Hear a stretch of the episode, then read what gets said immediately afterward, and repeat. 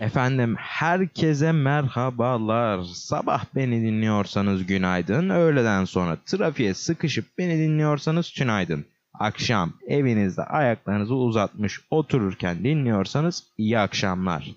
Asya'nın, Avrupa'nın, Kuzey Amerika'nın ve Anadolu'nun en çok dinlenen, en çok sevilen podcast'i Podcast Lensi'nin Siten ile Geçmişin Işığı programına hoş geldiniz.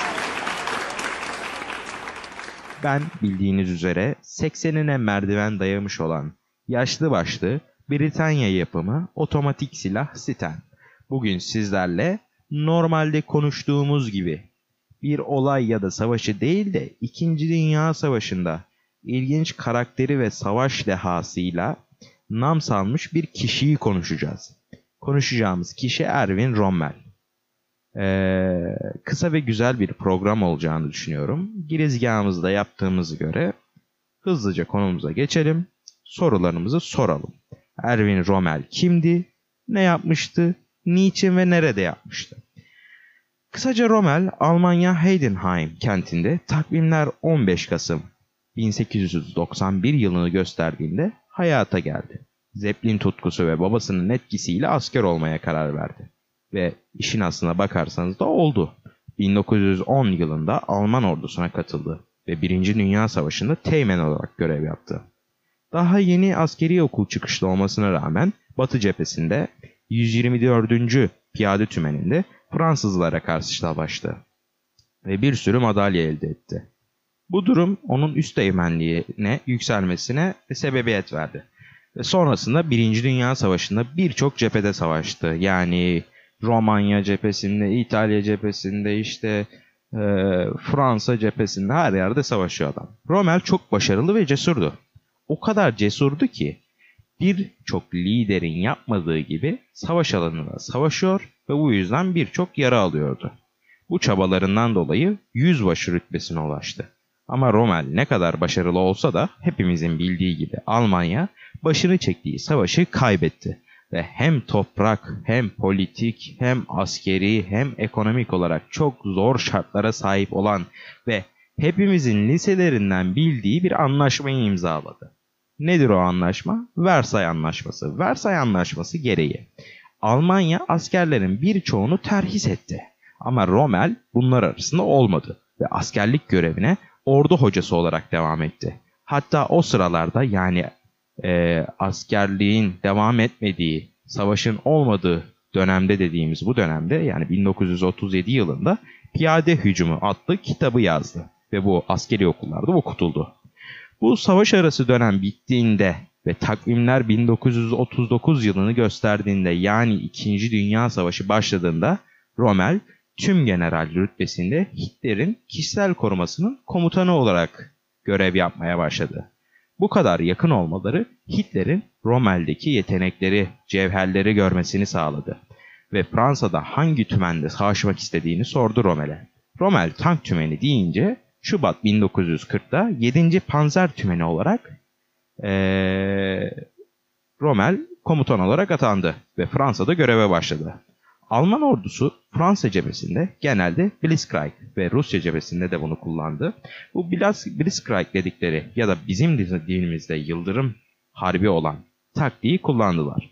Bu taktiğin ana amacı hızlı ve ani tank saldırıları ile düşman askerlerini geri ittirmek ve piyade ve hava üstünlüğü gibi yardımcı etkiler ile o bölgenin alınmasını kalıcı sağlayacakları bir savaş doktriniydi.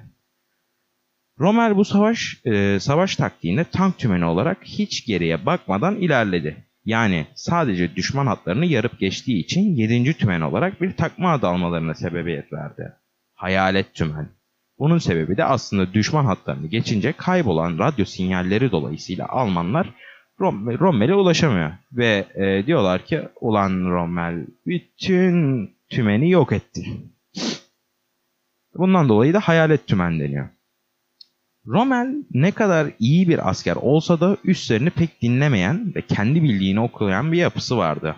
Hem bu yüzden hem de İtalya'nın Libya'yı tutma konusundaki beceriksizliği yüzünden ve Almanya'dan yardım etmesi üzerine Hitler becerikli bir komutan olarak Rommel'i çok da fazla olmayan ikmal gücüyle Libya'ya yolluyor. İşte tam olarak burada belki hepimizin bildiği lakap olan çöl tilkisi lakabını almıştı. Bu lakabı almasının nedeni aslında düşman askerlerine hızlı şekilde saldırıyor ve aynı şekilde geri çekiliyordu. Böyle yapa yapa aslında önemli bir nokta olan Tobruk'u alabilmişti. Bu noktanın önemi İngilizlerin Kuzey Afrika'daki en önemli geçiş noktası ve ana merkezi olan Kaire'ye 800 kilometrelikle e, uzaklıkta olmasıydı. Rommel'den korkulmaya başlamıştı. Hatta İngilizler Rommel'in ismini askerler arasında söylenmesini yasaklanıyor.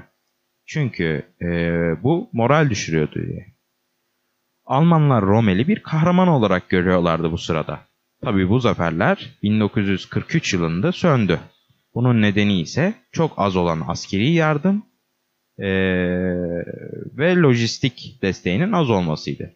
Bu yüzden adım adım geri çekilen Rommel, Kuzey Afrika cephesini bırakıp Avrupa'ya yenilmiş bir komutan olarak e, olası çıkarmaya yani defansif bir hat olan Atlantik hattını güçlendirmeye gidiyor Avrupa'ya. Bu sıralarda üçüncü bir kişi olarak dışarıdan bakarsak Almanya'nın savaştaki yenilgisi kaçınılmazdı.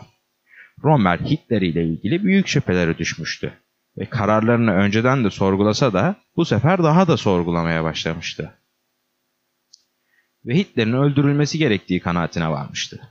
İşte tam o sıralarda yani 20 Temmuz 1944 suikast girişimi olarak da bilinen olay yaşandı. Ama bu girişim başarılı olmadı. Keşke olsaydı milyonlar ölmezdi en azından. Ee, olaya karışanlara işkence edilirken Rommel'in ismi ortaya çıkıyor. Buna sinirlenen Hitler Rommel'in öldürülmesini ama halk önünde veya mahkeme ile değil de başka yoldan yapılmasını istiyor. Bunun sebebi Rommel'in büyük bir kitlede hitap ediyor olmasıydı. Ve Rommel çok popülerdi. Bu yüzden Rommel bir kapsül siyanür içerek intihar ediyor. Ve Naziler sallama bir uçak kazası ile Rommel'in öldüğünü söylüyor.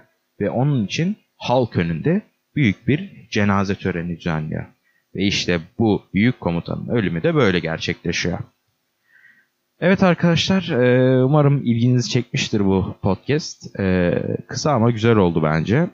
Ben burada Kuterçe'nin Rommel, Çöl Tilkisi kitabı ve e, Pierre B. Bastelli'nin Erwin Rommel, Büyük Komutanlar serisinden, kronik kitabı evinden yararlandım. Bu kronik kitabı evindeki ince ve güzel aslında. Bir bakıp şey yapabilirsiniz, birçok şey öğrenebilirsiniz. Ee, umarım hoşunuza gitmiştir. Bir sonraki podcast'e kadar görüşmek üzere efendim. Kendinize iyi bakın. Esenlikle kalın.